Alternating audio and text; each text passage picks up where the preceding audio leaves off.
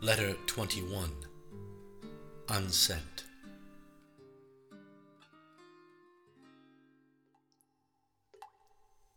It's been a whole week since your first coming with your pretty face, but not a peep from neither of you has been heard never since. O heavenly one, I say in my daily prayers, what about this second coming then? Do I get no replies? That's right. I get none. You must have seen my first revelations by now. Did you not like them? I should have thought my foreign solicitor and his foreign assistant must be banging at the gates by now. Do I hear their shouts? Let us in. We need to know how it all ends. No, I don't. So I sit idle a few more days then I think, I know. I will do my second revelations, no matter what. But I will do these most terrible revelations in topmost secret. And once it's done, I will hide it in a place no prick will never think of finding it. No prick won't even know where to look. They can strip search me. They can spin my cell from heaven to hell. Only they won't uncover this apocalypse, because it will be hidden in the hollow of my right arm. Data Protection Clause This writing is the utmost secret text there is. Unless you visit me again, you won't never clap eyes on it. What this means is, you won't never know what's happened. But there's worse to come. If you do visit me again, Otto, and I slip my apocalypse into the palm of your handshake, you will finally know the dreaded truth, and it will make you shudder. Only you will not be able to say not one fucking word to no one about it. That's the deal. No telling. As long as we both live and breathe. Because if you do tell, my cushy life is over with. Where I left it in my first revelations was there's a body buried in the barking mud. I told you where that body was. Did you uncover it? I'll wager you filed your nails while you're pretty faced on the heavy lifting. Your sort don't do digging dead bodies out the mud. That's what staff is for. Never mind. Being a solicitor, you will know what to do with someone's bones once they get murdered. Am I right? Now, hear this. That ain't just nobody's bones you dug up. That's my bones. Confused as fuck? Let us consider together. To sort this tangle out, you will need your specs and a mug of strong tea. You might also like to confer with your pretty face, because she ain't just a pretty face. Are you sitting comfortably? Feet up? Then I shall revelate all. My real name ain't Jenny whatever. It's Johnny Tanner. I know what you're thinking. You're thinking, first it's Jenny, then it's Marley, now it's Johnny. Make up your fucking mind. But I will say to you, don't blame me, mate. Blame science. Cause my mind got made up for me, and what's more, I can prove it. I got a national insurance number. You can check. NA245439B. I was born on the 19th of February 1997. I had my shit life, then I died because on the 8th of April 2016, I got murdered by a fucking scientist. Before he'd done his crime against humanity, my murderer found me clucking under a wall. He said he should like to do something special for me. If I was ready to give up my shit life, he says, he will give me a whole new one. I look at him and go, You're as tall as your tales, friend. But he says, What's to fucking lose, Johnny? He's got a point, though. I mean to say, what would you do if a scientist come along saying how he can get you an upgrade for the walking corpse you live in? My body was done for. I couldn't hardly grovel to the nearest shops just to nick stuff. So he puts me in the back of his van and we shoots off to his lab. It's in a building made of glass with sliding doors at the front. There ain't no one about, and there's a bed ready for me. It's got wheels on. Once I'm tucked in nice and snug, my new chum scores me a handful of pink pills. After that, he wheels me into his lab. Those pink pills done the trick, mind. I was zoned out. But not so much so that my blurry vision couldn't see how the lab I'm in is packed with sciences and technologies. It's all blinking and humming. Now there's a white plastic tube thing big enough to squeeze me into. Johnny Tanner will end his days in that tube. I'm fading fast as I look around. I seen a copper cauldron with pipes and things coming out the sides. I'm thinking, what the fuck's that? Then the boffin only goes and pulls his lethal injection out. He's flicking the needle with his fingers. Just before my arm gets pumped full of something pure, he goes tiny prick, which was fucking rude. Two seconds later, I was dead.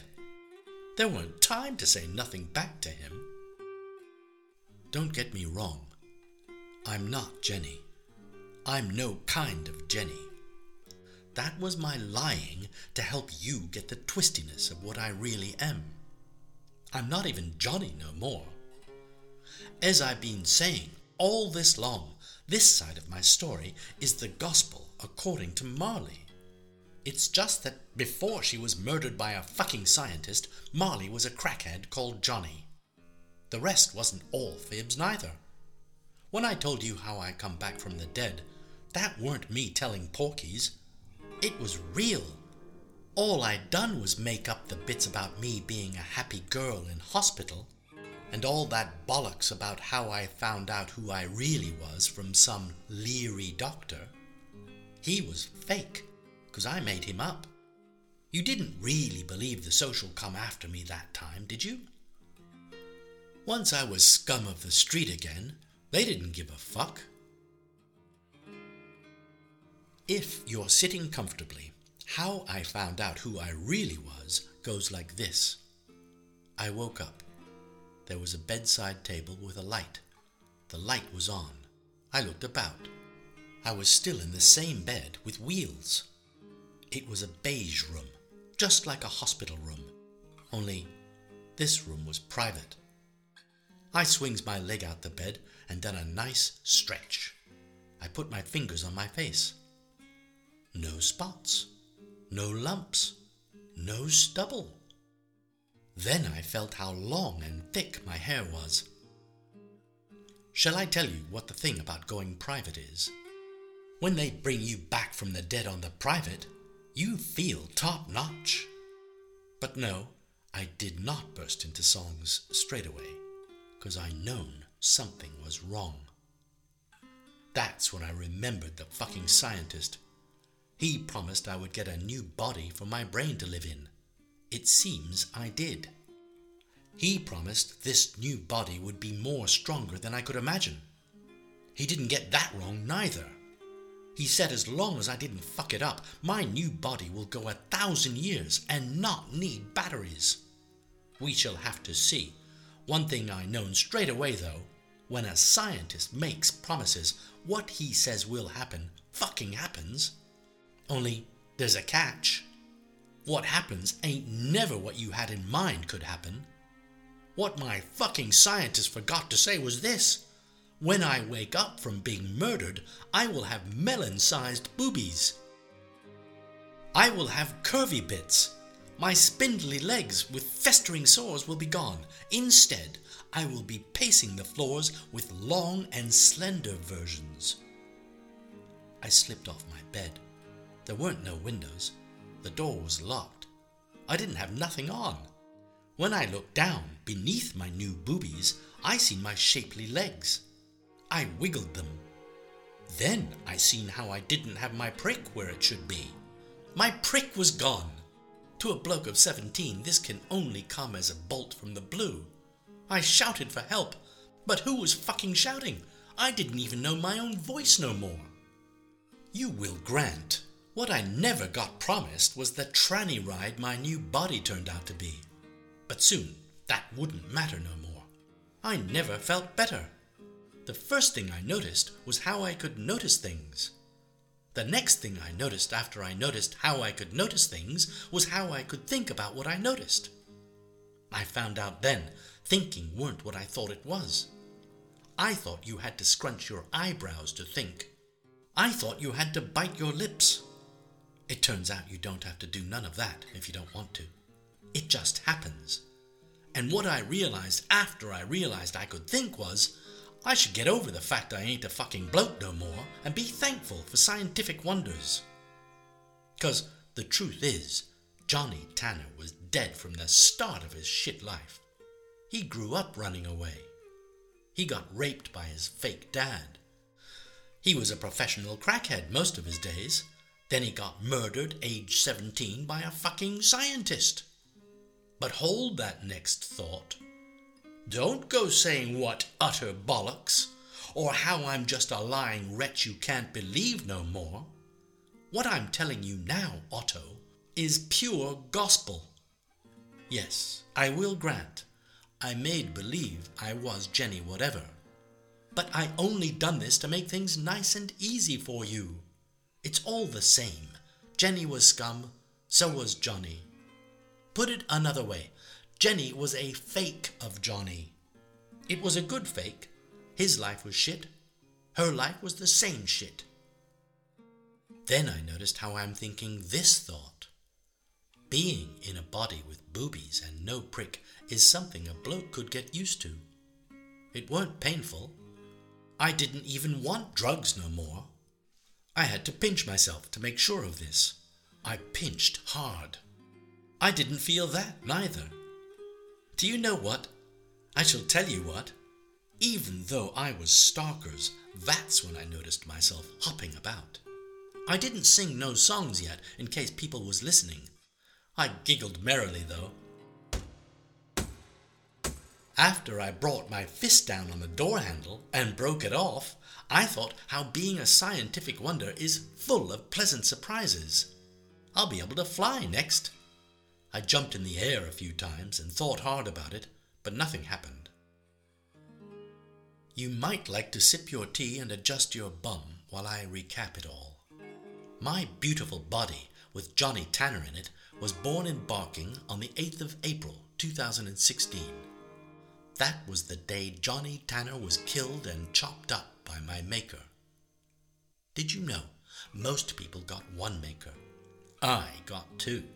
There's the greater maker in heaven above. He's the Holy Father of the universe. And there's my lesser maker in Barking. He's Julius Haft, fucking scientist. Amen. After I smashed the door of my private room, I slinked down a corridor with no windows, naked as the day I was born. Because it was the day I was born. There was a door at the end. I could hear rattling inside. I didn't bother knocking. I smashed the handle and went straight in with my tits hanging out. I said, Oi, you! What the fuck's this all about? I was waving my hands here and there to show him my new features. He stood from his desk, licking his lips. He kept standing and standing. That's how tall he is.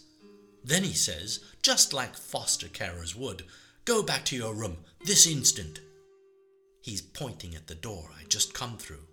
He picks up his mobile, 'cause he reckons it might not be no bad idea to have a word with security. So I goes over and slaps the mobile out of his hands. It mobiles straight through his posh window. The glass breaks everywhere. There's a breeze now. Haft is shouting. He goes, You only fucking broke my arm. That's when I seen the river. The tide was out. I noticed how I was noticing things again. The things I was noticing now was pictures on the walls. It was pictures of Scarly. The thing is, though, I didn't know what she looked like then. In one picture, she was walking up the steps with a skirt on. Nice legs. There was pictures of her doing her shopping. She's rolling her trolley down the booze aisle. Not before long, I would be paying for her booze in that very same shop with her bank card. It's just that I didn't know nothing about those times back then. While I stared at his pictures, Julius, not Julian, was clutching his bad arm. He was grunting nicely, in the kind of anguish no wank stain should be without. I goes to him, Take your trousers off. Now your shirt. Now your shoes. Now your socks. You can keep your grubby boxers. I'll have the jacket, though. He obeys my orders. He knows he's in shit. Once I'm in garments miles too long for me, and he's looking like the sorry knob he really is, I tell my lesser maker to explain the creepy pics he's got all over his walls. I could already tell what a perv he was. He says I'm a fake of the woman in those pictures. I still don't know who she is, mind. Only he says this hardly don't matter. I grin at him, as if I'm about to be nice. There's a computer on his desk. I pick it up and throw it at him. I miss, but he gets my drifties now. He's shouting and skipping about. Stop fucking breaking things, will you? She's called Charlotte Godwin. The next thing I found out was my true name is Marley. Not Jenny, nor Johnny, but Marley, which is short for Marlene, which is a name my lesser maker seems to find hilarious. He can't stop grinning, even if his arm was broke. Fucking scientists. Can you believe it? He's got the science to fake the body of the woman he's stalking and the nerve to stick Johnny Tanner's brain in it. There he is with his boxers, shivering in the breeze, holding his arm close to his chest, and blow me if he ain't grinning. I would have wanted a hot bath if I was him. But he reckons it's time to tell me I'm his latest intervention to save the fucking world. He says I'm just stage one. Then I find out how I got printed on a fucking machine. What's that make me? He says I'm a prototype. So I goes, Enough of your foul language. Explain this, fuckface. How did you get my brain into the female you call Marlene? You ain't no female, he says, calm as fuck. You're just a model. I've had enough of this. So I tell him, I can see that, you slimy wanker.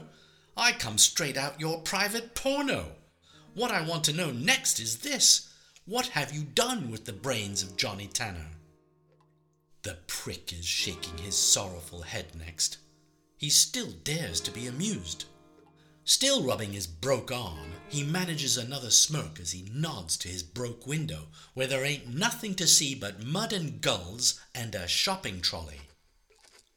The apocalypse he revelates then is this. All the flesh and bones, all the organs and the eyes, the private bits, and even the pulp that is poor Johnny Tanner's dead brain. It is all there, rotting in a shallow grave next to that shopping trolley. Meanwhile, every moving bit of my new fabulous me is made out of space age fluids and plastics and condoms and what have you. Fuck! I could have broke his neck for him. Maybe I should have. But I needed to leave my new place of birth. I needed to make plans and do things in the future. So I climbed out of his broke window and jumped down. It was a drop to the shore. It didn't hurt when I landed, cause from then on, nothing hurts. Nothing hurts. I smashed through his fence with my fist. After that, I crawls back into the streets where I comes from. I will stop there. Because what comes next is how I end up living with my twin sister less than a year later, and what happens to us in far off Cambridge. Only I can hear the doors being unlocked. so I will finish the rest of my secret revelations before lights out. Right now, it's time to mop the landing.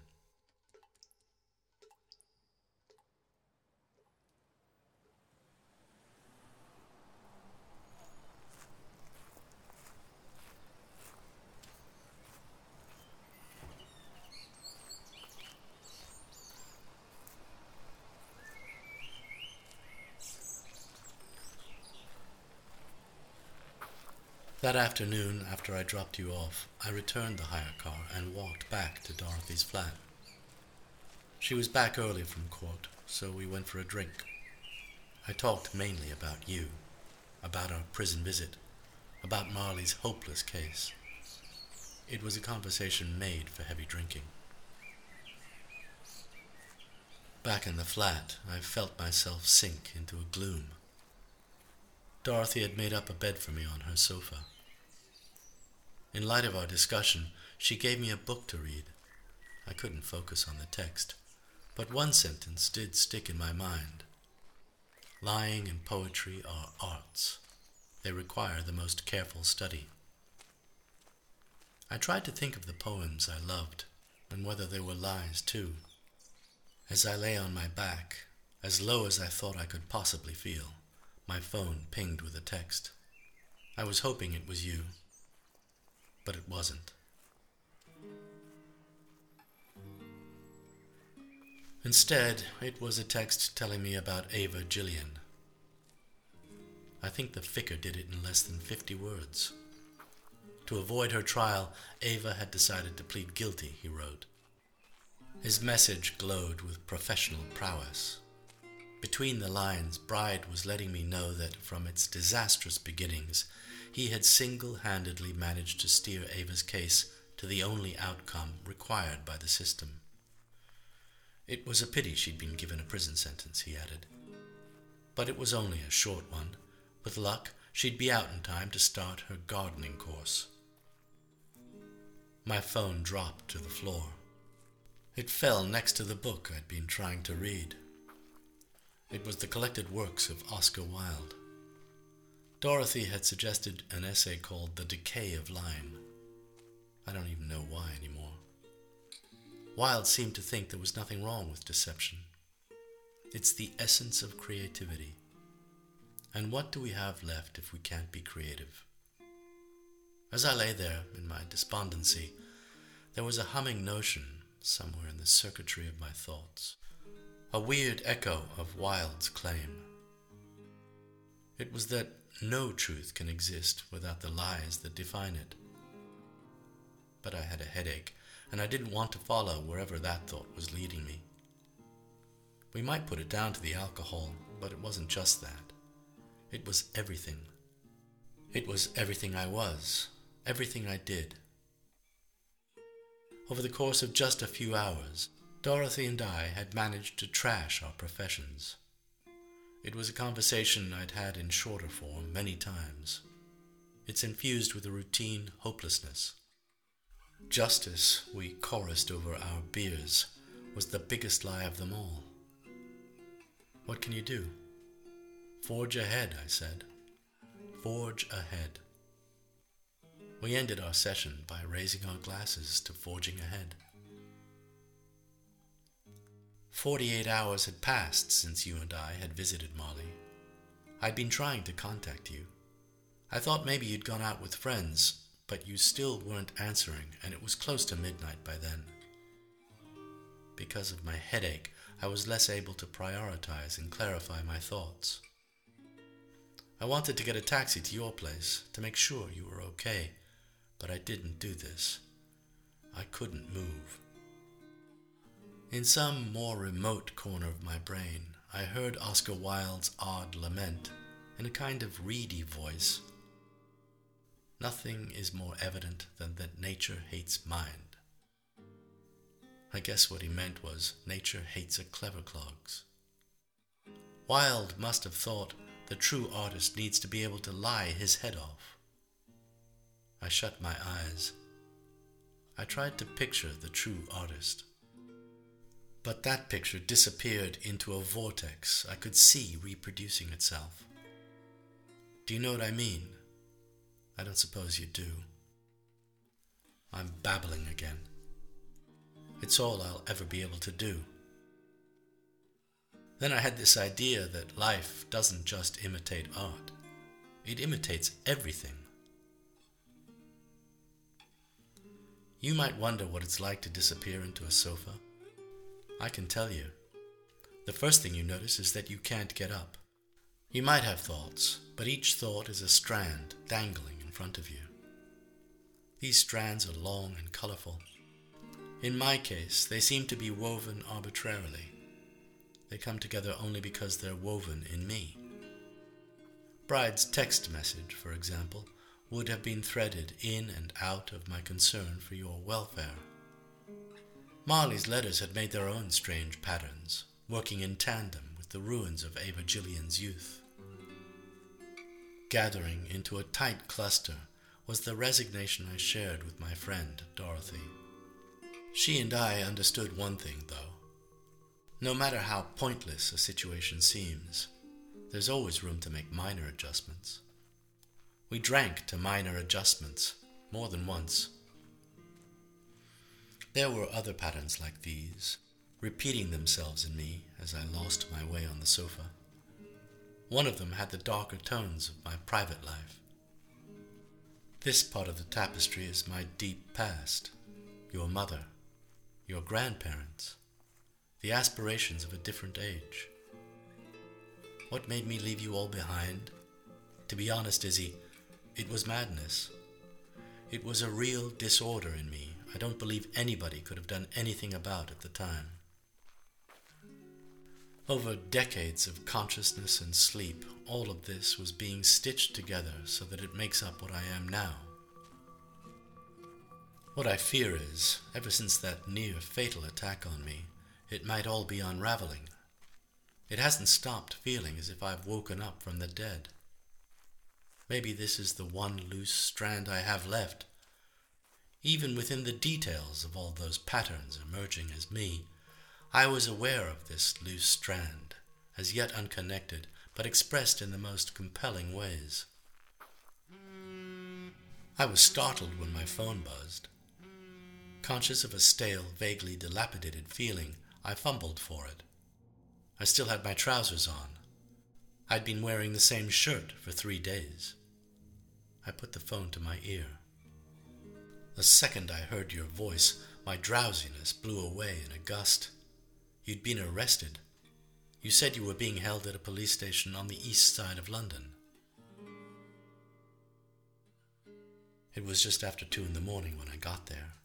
I took a cab. The first thing that happened was I fell into an ethical debate with the custody sergeant.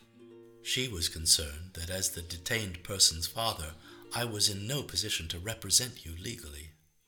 She felt that a conflict would arise. I persuaded her I could handle it. I said that if you'd been arrested for something more serious, there might have been some merit to her concerns. I was shown to a consultation room where I spoke with the officer about to conduct the interview. I let him disclose as much as he was comfortable with. He told me that you'd been detained by security personnel at a commercial property on the river. You'd been attempting to enter the property as a trespasser. Damage had been caused to a perimeter fence. The officer told me that you'd been in possession of a garden spade and a roll of bin bags. Christ, Izzy? You'd been arrested on suspicion of going equipped for burglary, not to mention criminal damage to the fence. Where was Miss Lozer detained? I asked. Next to the fence, close to the opening. How big is the opening? It's big enough to crawl through. Was she crawling through it? She wasn't, no. How far away from it was she? About eight feet. This amounted to suspicious behavior, I agreed, but it didn't amount to a crime. But that was my role to ensure that any doubt was emphasized. The officer's role was to ensure that any doubt was ignored. I sighed professionally and said, Going equipped for burglary? With a spade? The man was impassive. He remained indifferent to my mockery. He asked me to sign his disclosure form and left. The consultation room was only slightly bigger than a toilet. It was a bare room with no windows and notes scratched into the paint. There was a strip light on the ceiling. The table and the chairs had been bolted to the floor. There was an intercom near the door. I sat in one of the chairs and waited for you to be escorted from the cells. A few minutes later, you were shown in. Once the door was locked from the outside, we hugged. We made no sound. There was just the hint of a sway between us. My eyes were squeezed shut. You were shaking your head. I could smell the scent you'd put on that day. Despite the predicament we were in, our hug was something I never want to forget, Izzy. It was the most primal and satisfying moment I've ever known. Still clinging to each other, we locked eyes. Then we separated. Soon we were facing each other over the table. We spoke in German. They put me in handcuffs. They usually do. Always. Nearly always. They took my phone. They're looking for evidence. It was horrible. It usually is. But why do they behave like that? Like what? Like I'm a suspect. Your activities appear to have aroused suspicion. I wasn't doing anything criminal. Why were you there? Because of Marley's letter. Which one? You haven't seen it yet. Once again, we locked eyes. Between adults, this is the customary way of communicating a surprising fact without words. It seemed to me that your look became sheepish. Now that we'd established there was a letter from Marley I hadn't seen, it raised the possibility of an explanation. Nevertheless, my frustration at not knowing why my daughter was being held in a police station remained physically painful. It was inexplicable to me that you should be prowling around commercial premises late at night with a spade. I could only continue to gape until you told me more. She put the letter in my pocket. When? Probably when she grabbed me, when we were leaving. What does it say? Lots of things. Does it say you should burgle a warehouse? It isn't a warehouse. What is it? It's Malscat Technologies. On this occasion, when we locked eyes, I began to feel even more desperate. You looked away. You said you were sorry. I was impressed that your apology didn't seem to be a plea for sympathy. Your tone of voice felt more to me like you were standing your ground. My love went out to you, but I was biased. I had to be. I had to find any scrap of evidence that could redeem you from the lunacy you'd put yourself through. Then you said what you said. Until then, I'd been able to remain reasonably collected. When you explained that you didn't believe Marley was human, I tried to laugh it off. But that's when my heart really started to sink. You don't get what I'm saying. What are you saying? I'm saying she isn't Charlotte Godwin's twin. What is she then? She's a copy of Charlotte Godwin. Picking nervously at my nails now, I listened to you explain that Marley was the creation of Julius Haft. All the evidence, you insisted, pointed to this. Somehow, you'd worked out that there was a technical issue in the process of creating Marley. While Haft would have been able to copy Charlotte's body from the blueprint he'd made, he couldn't copy her brain. I must have asked why not. You looked at me as if I was turning into a gargoyle. Because Charlotte had been alive at the time, you said. Obviously. So he found someone sleeping rough and used her brain instead. I was trying to keep up. You said that was who Marley had been referring to as Jenny in her letters. As far as I could tell, You genuinely seemed to believe that Haft had murdered this drug addict in order to be able to make a copy of her brain. But why would he do that? I asked. I thought reasonably. It may have been an experiment you offered to see if it was possible to make a copy of Charlotte's body function with a copy of another person's brain. My usually lethargic calm cracked then. You probably saw it. I was fidgeting. My eyes were darting from the scratch marks over the walls back to your face, then away again. Your voice had lowered. I remembered you were saying that making copies of things is what Malscat Technologies was all about. You'd seen the original patents. When you told me you had the documentation in your possession, I immediately guessed what you'd done. You stole patents from your employer's office? It's evidence. Of what? That Malscat Technologies can copy anything. Where are these patents? Under my mattress. I realized I was picking the skin around one of my nails and stopped. The strip light on the ceiling caught my attention again. I needed to find advantages to work with. I told myself that you didn't appear to require immediate psychiatric care. This was a bonus. I focused on this. I formed the view that you had acted on a youthful impulse. You'd arrived at your own bizarre set of conclusions. You hadn't thought your actions through. This was containable. What did you hope to achieve with the spade? I. I needed to dig up the body. There's a body. The drug addict Haft murdered. Jenny. That's right. I understand. You don't believe me.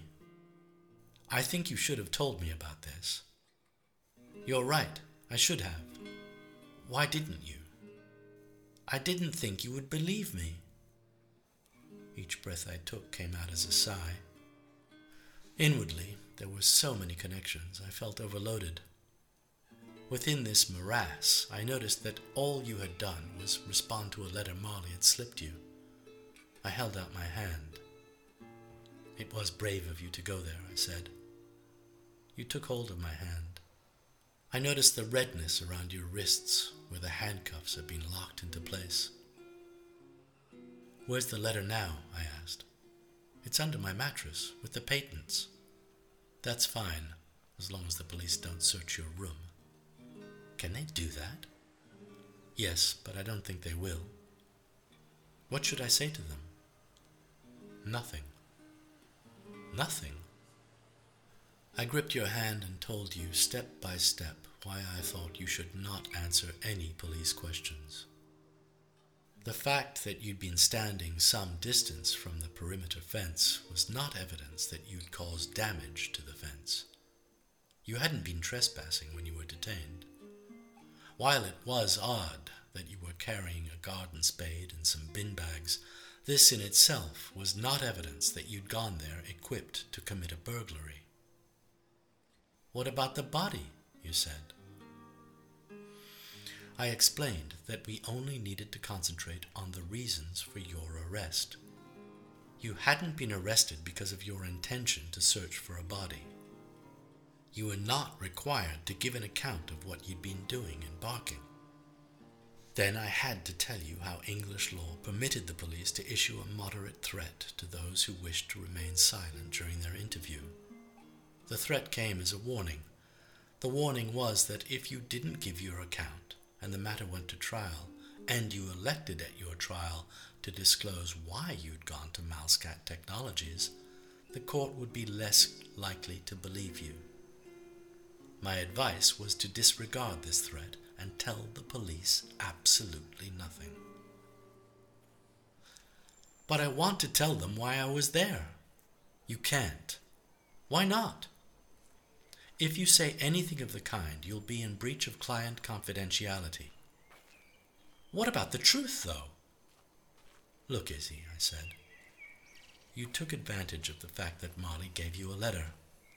It was given on the assumption that you were my assistant. It remains a privileged document. As lawyers, we cannot go around telling everyone who asks, especially not the police, what a client has shared with us in confidence. There was a short pause while my future was held in the balance. You mustn't tell them, I repeated more quietly now. Beyond their suspicions, the police have no evidence of your reasons for being there, I said. As long as you tell them nothing, there's nothing they can do to you. Which only buries the truth even deeper, was your reply. By this time, you'd slipped your hand out of mine. The break in our connection gave me a feeling of mourning. I kept my hand where it was on the table. In all these agitating impulses, some part of me longed to agree that the truth should never be buried. But it wasn't the professional part of me. You don't know what the truth is, I said at last. You shook your head. At least I was trying to find out.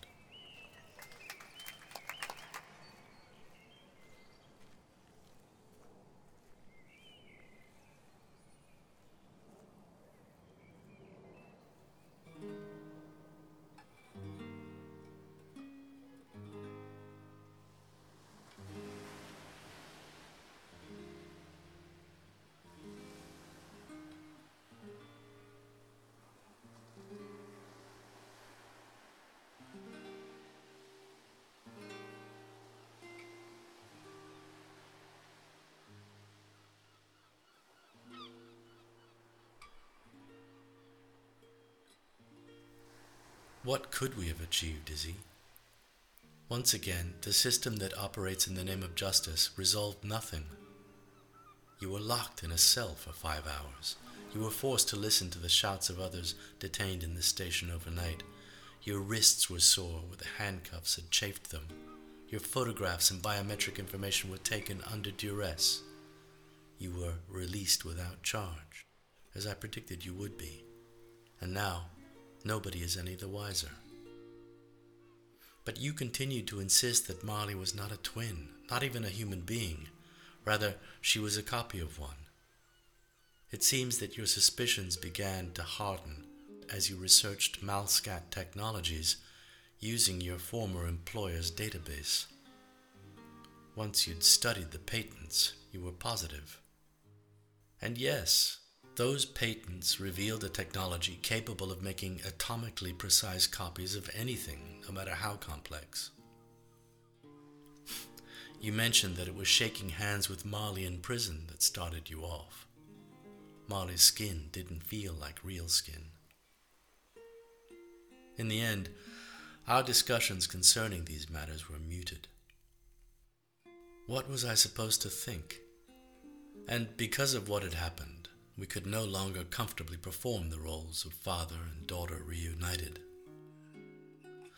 I had retrieved from you Marley's nineteenth letter, as well as the stolen patents, which I returned anonymously. I wasn't surprised when you told me you were going back to Vienna to pick up your life again. The day you were due to leave, we spent the morning in the National Gallery looking at all the faces. Then we strolled up the mall into St. James's Park. It felt as if we were convalescing. Later, we would go to the airport together. We spoke loosely about things, without any of the bonds of a purpose. We resolved not to tell your mother what had happened, not straight away. It was plain to me that we shouldn't talk to anyone about it. I just couldn't accept that Marley was something artificial created by a mad professor in the image of Charlotte Godwin. Nor could I accept that the reason that Marley functioned at all as a clone of Charlotte was because she was using a version of some dead person's brain. Yes, I understood how you might have arrived at those conclusions, not least by reading Marley's letters. She was a strange hybrid, I have to admit. And it seems that Malscat Technologies did develop a highly sophisticated 3D printing technique so they could design and manufacture durable components for military use and space exploration and whatever else. And I guess your theory may well have been one answer to the riddles that persisted in Marley's case about Marley herself.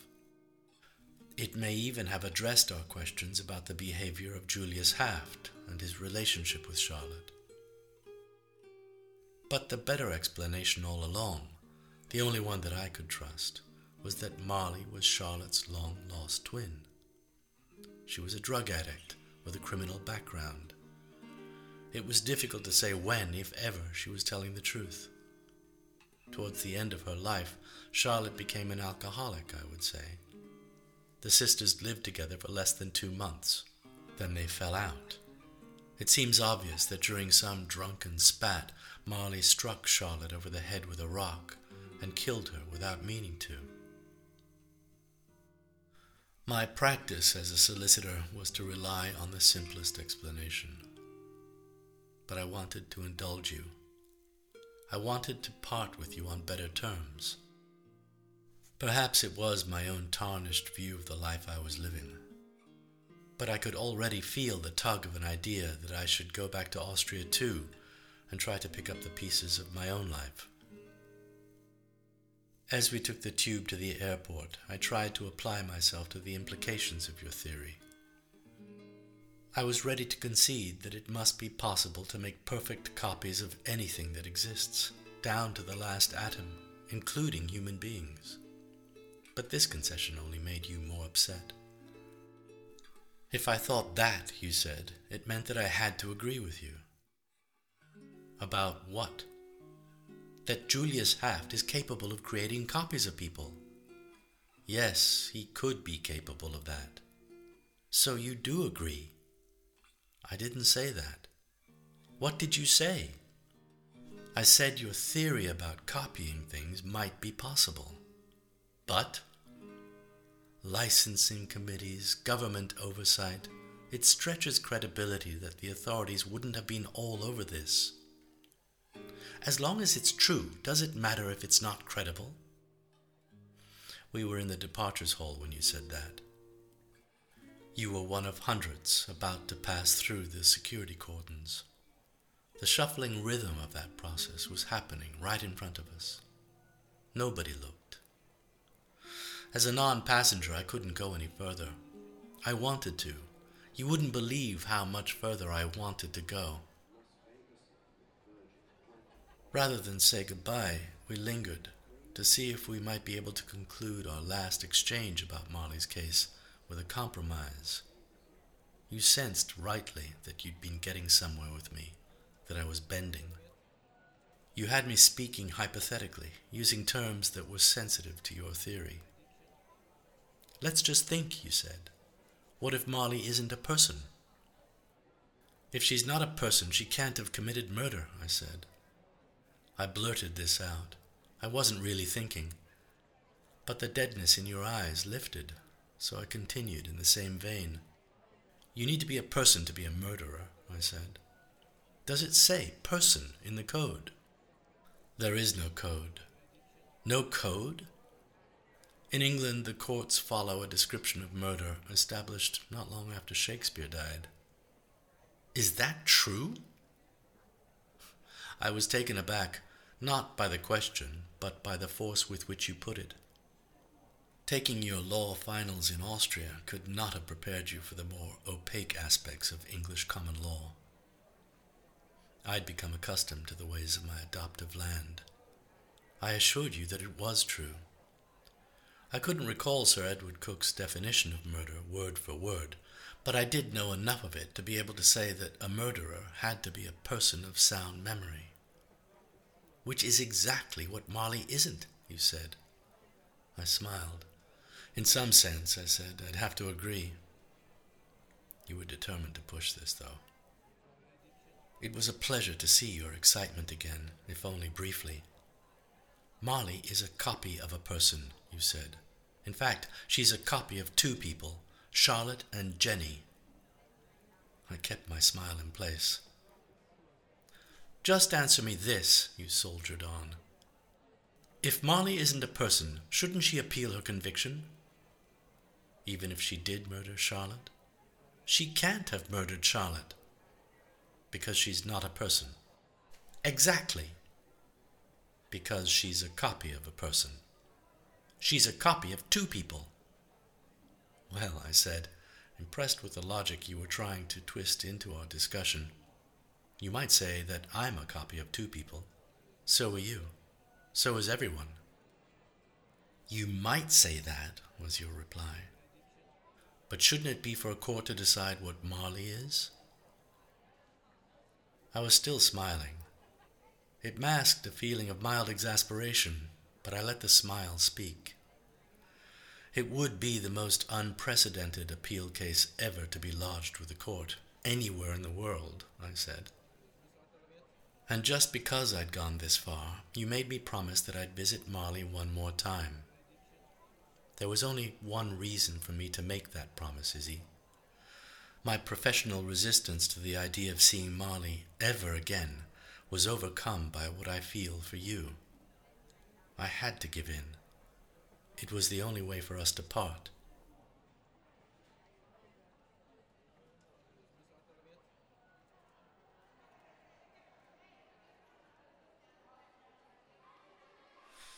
When I saw Marley for a second time, she offered me her hand. Even as I shook it, I thought her skin felt less pliant than human skin. I compensated for this observation by telling myself I'd become over susceptible to the suggestion that Marley was not a real person. Our greeting passed awkwardly. What's more, she'd taken the opportunity to palm a tightly folded sheet of paper into my hand. It was her last letter to me. I put my things on the table. She had what the English call a twinkle in her eye.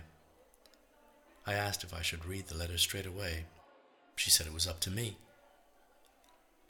So I unfolded Marley's 21st letter and read quickly.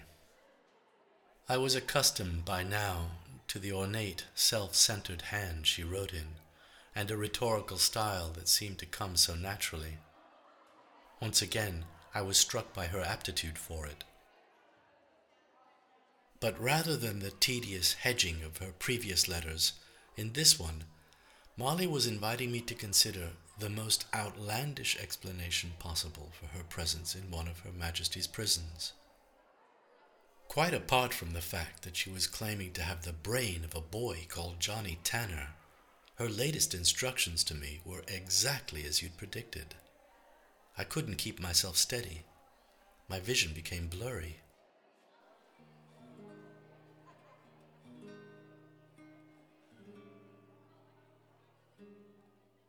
Has your clever assistant buggered off? Marley said. She was only with me for a short time. Always the way, she said. Yes. With most things. Yes with the things you adore. I looked at her face. She was examining mine. Her flawlessly beautiful eyes were so fixed I had to look away. I picked up my pen and turned to a blank page in my pad.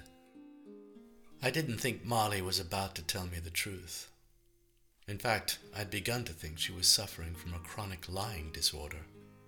Even so, I asked her about Malscat Technologies. She leaned in towards me. She tapped her final letter on the table between us. It's mostly in there, she said. The only thing Marley hadn't been able to do since being arrested for murder was confess. By way of a confession, she suddenly said she hadn't meant to hurt Charlotte, just to stop her. It was the poem I wrote, she said. Which poem? Secret Scarlet. You wrote that? Shall I tell it to you? I nodded. Marley had memorized it. She recited it then and there. It's no secret. I am scarlet as blood froze solid. If he is squalid, if he's a sham, it's you he is too. Don't you just love it when a harlot opens his heart to you? Is that what scars us? How true we are. How true we are.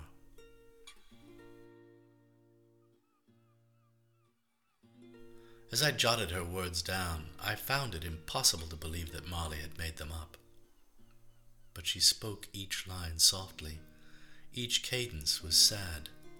It was a register I hadn't heard or detected in her before. I tried not to show how transported I was. Not only from the visits hall, just transported. For the longest moment, that poem seemed to erupt inside me. When Marley finished, I felt a jolt. My pen was in my hand. I was copying the words, How true we are. In the same sad voice, she told me that they began to argue after Charlotte discovered the poem in her notebook. They argued about the meaning of it. Marley kept trying to tell her that she'd been created by Julius Haft. That was what the poem was about. But Charlotte wouldn't believe it. They went on a drinking spree, drinking solidly for a week, locking horns every day. Throughout those final days, they both thought they were being watched. And we know that Julius Haft was never far away.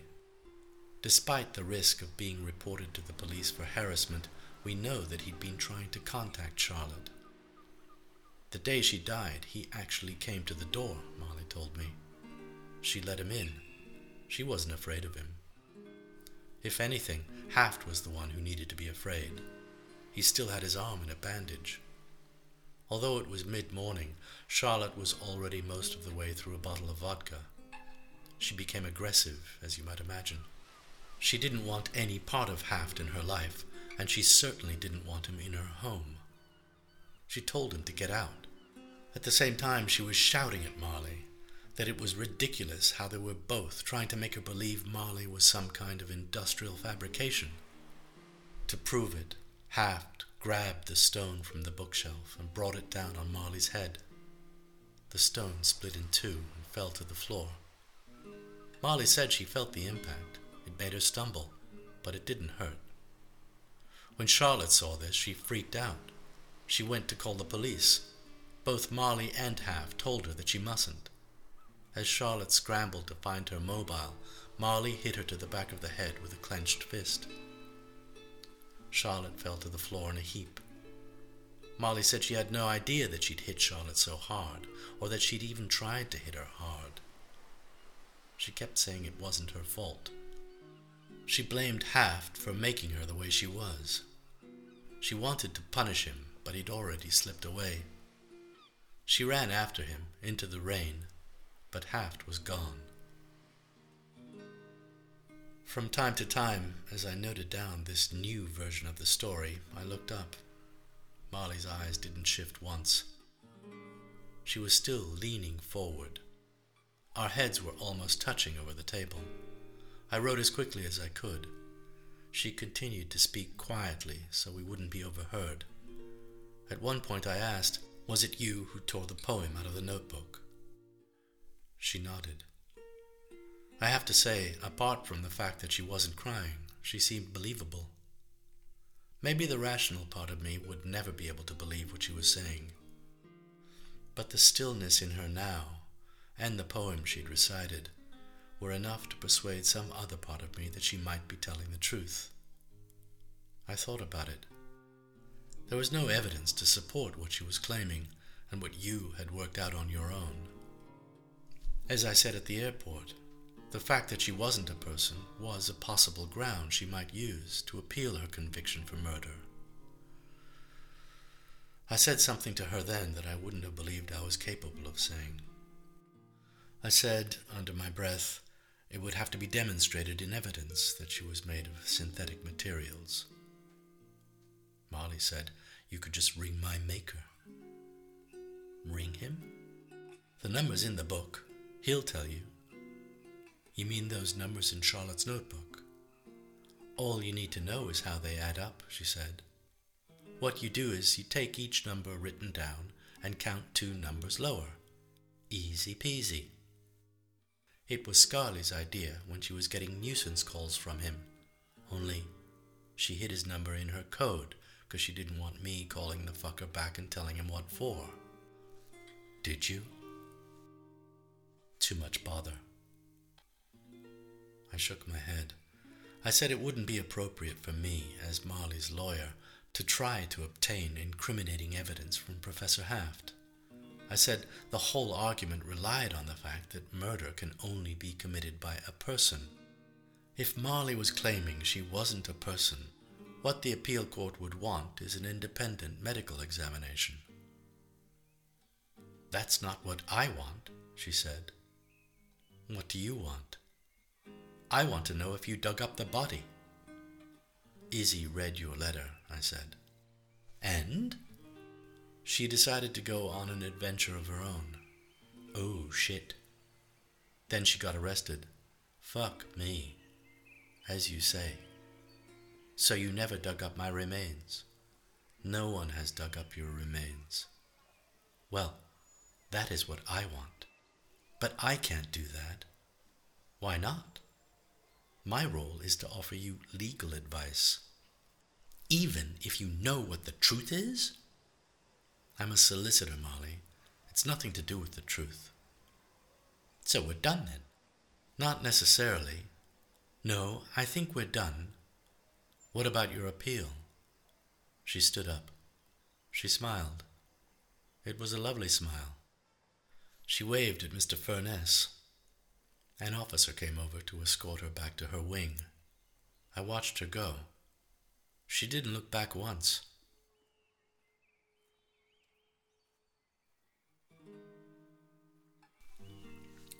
There are so many sides to these memories and everything that happened to us. I needed to put it into some kind of perspective. I'm sure you have your own side to tell, Izzy. What I want to emphasize is that, on some level, for a few minutes, I was persuaded to take Marley seriously. It may have been the poem. In fact, I know it was. I'd allowed myself to imagine commissioning a medical report. I could even envisage the glares of astonishment in the Court of Appeal as a panel of judges read that report. I understood something else about the work we did. If it's true that Marley isn't real, but something made up synthetically, she could never have allowed it to be known. To control the situation, she had to write to a solicitor. Who else was there? She couldn't very well have written to a journalist. With that secret out, it would have been too dangerous to live among humans. What I was left with as I wandered away, lost in my thoughts, was the idea you gifted me that all she'd ever wanted was justice.